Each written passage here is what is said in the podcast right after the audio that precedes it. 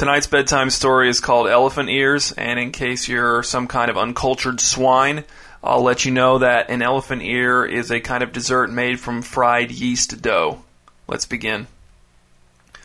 The carnival came to Dowsett and left again in less than a week in the middle of June. But the elephant ear stand was still parked and open for business at the corner of 8th and Lenneman well into July, luring passerby in with the far reaching scent of its sweet fried dough. Chuck, the elephant ear stand's owner, had decided not to follow the carnival out of town and had instead taken up semi permanent residence at the nice anchor bed and breakfast. Some people said that the only reason he was still around was because he was having an affair with Laura Coburn, the notoriously ignorant sales associate at Ward's Unique Footwear Incorporated. But it was also possible that Chuck had decided to stick around because business was so good. From the time when the stand opened at noon until it closed around 11 at night, there were always at least a few people around, standing under the shade of the stand's awning or leaning against the florist's front window, drizzling icing onto their elephant ears and chatting about the proposal for a biodiesel plant out by Multi-Oak. And things really got hopping at dusk on the weekends when the Lakers were exhausted and hungry after days full of beer and wakeboarding, and the towny teenagers roared back and forth in front of the stand in their not yet repossessed pickup trucks, pumping their fists and shouting incomprehensible crudities. The elephant ear stand was a success in a town where new businesses were never ever successful, so why not stick around? At least through Labor Day. One day, while Albert was hanging around down by the baseball diamond, avoiding a lecture from his mom about multiple curfew violations and watching a visiting Little League team set a single game stolen base record, Chuck, still wearing his greasy apron, sauntered up to him and asked if he'd be interested in working the elephant ear stand a few evenings a week for eight under the table bucks an hour, plus free elephant ears for himself and up to three friends who would be given special VIP cards that they could carry in their wallets. I don't know, said Albert. It's settled then, said Chuck. Come by the stand tomorrow and I'll show you what to do. I said, I don't know, said Albert. I might be looking for something more permanent. How much longer are you going to be in town for, anyway? Unknown, said Chuck. Just come by. I'll see you tomorrow. He turned and walked back up the street, whistling one of the six surf rock songs that played at his stand on a continuous loop. Albert liked the tune. He didn't really want any job at all, but at the moment he was hungry, and the prospect of unlimited elephant ears was enticing enough that he knew he'd be dropping by the stand the next day. After a week on the job, Albert had only given out two of the three elephant ear stand VIP cards. His older brother had demanded one right away and had launched into a bunch of unnecessary threats about what would happen if he wasn't given one before Albert even had a chance to concede. Upon receiving the card, Albert's brother had gone straight to the elephant ear stand and insisted that Chuck make him a customized elephant ear with caramel chips in it, which Chuck explained was impossible since there were no caramel chips on hand, so Albert's brother had ordered a cup of icing instead, dipped the VIP card in it, and eaten it in front of Chuck, saying, Now what? Now what? Now what? So that was one VIP card wasted. Albert had tried to give the second card to his girlfriend, but she explained that as a vegan she couldn't eat elephant ears, and she was disappointed in Albert for not thinking of that. But they're not actual ears of elephants, said Albert. They're just fried dough. His girlfriend had sat in silence for a while, scowling at a spot just above Albert's head, and then said, I know, Albert. The dough has milk in it. So Albert gave the second card to his dad, who was too timid to use it unless Albert was working the stand, and even then he always asked if the card had expired yet, and left more than the cost of an elephant ear in the tip jar. Albert was saving the third card. He didn't know for who exactly. He didn't have anyone specific in mind, but he figured it was too valuable to squander on the few self-centered acquaintances he typically referred to as his friends.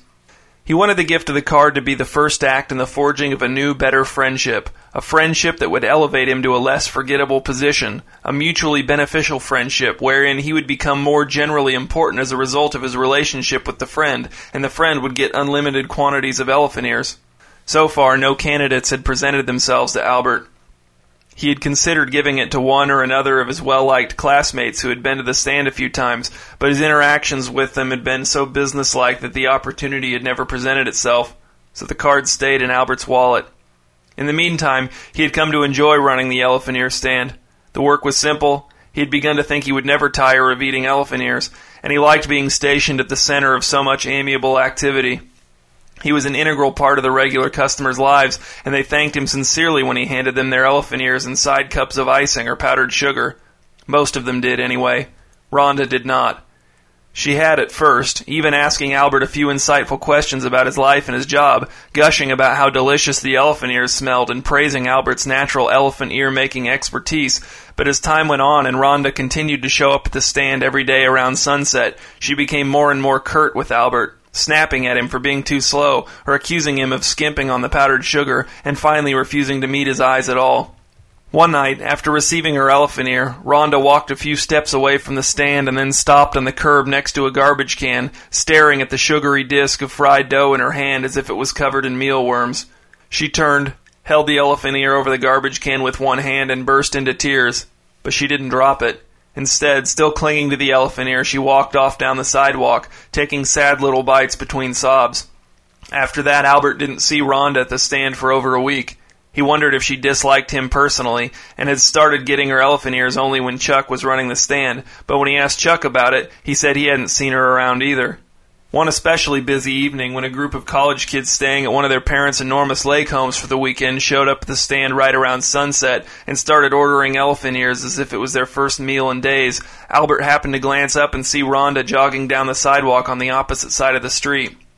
She was wearing a pair of green running shorts and a t-shirt, and she had a yellow Labrador retriever on a leash bounding along beside her, his tongue lolling out of his grinning jaws.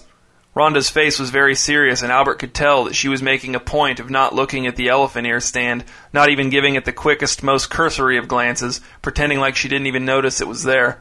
But the dog noticed.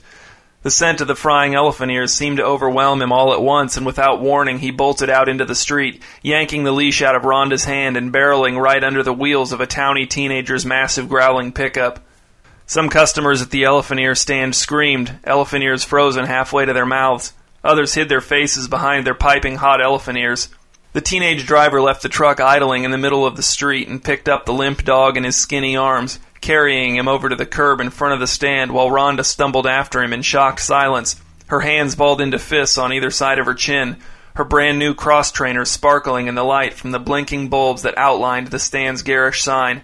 A small crowd gathered around the dog on the sidewalk, shaking their heads and saying, It's that smell. That smell is irresistible. Rhonda sat on the pavement next to her dying dog and petted his head while a girl in a sundress stood with her phone in her hand but not calling anyone because no one was quite sure who to call. I'm really sorry, said the driver. I was even watching where I was going. I wasn't even yelling nothing.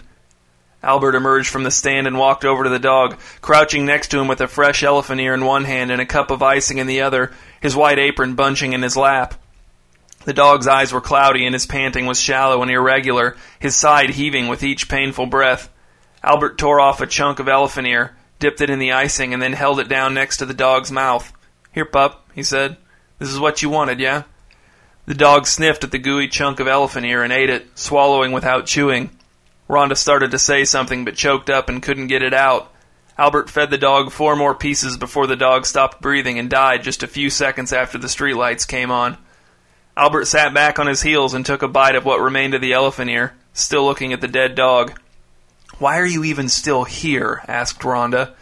Albert looked up and was surprised by the hatred on her face. Because, said Albert, I don't get off until eleven. No, said Rhonda, getting to her feet. Why are you here at all? Why is the stand still here? The carnival left months ago. No one wants elephant ears around here anymore. The crowd of people with elephant ears in their hands looked at Rhonda with pity, their mouths full of bites of elephant ear. I just work at the stand, said Albert. How long it stays here is up to Chuck. I mean, he trailed off, not really having anything else to add. Well, Chuck should just take his stand and get out of our town, said Rhonda. All he does is get people's new dogs killed and make people feel disgusting and hate how they look. A line was starting to form again at the stand's counter. The driver who had hit the dog drifted away and drove off. The yellow lab, stretched out on the sidewalk, looked as if it had died feeling content. Albert reached into the back pocket of his jeans, pulled out his wallet, and extracted the third and final VIP card. I want you to have this, he said. Holding it between his middle and index fingers, he extended it to Rhonda, who, after a moment's hesitation, took it from him. It entitles you to all the free elephant ears you want, said Albert, as many as you want, whenever you want them. Just show the card to either Chuck or me, and we'll keep the elephant ears coming. Boom, boom, boom, until you can't eat another bite. Rhonda staggered and almost fell before one of the college kids caught her arm. She bent down and put her hands on her knees, the VIP card still clutched in her fingers, and then without a thank you or a goodbye or anything, she tucked the card into the waistband of her shorts and walked away down the street, leaving her dead dog behind. The other customers watched her go with pure, naked envy.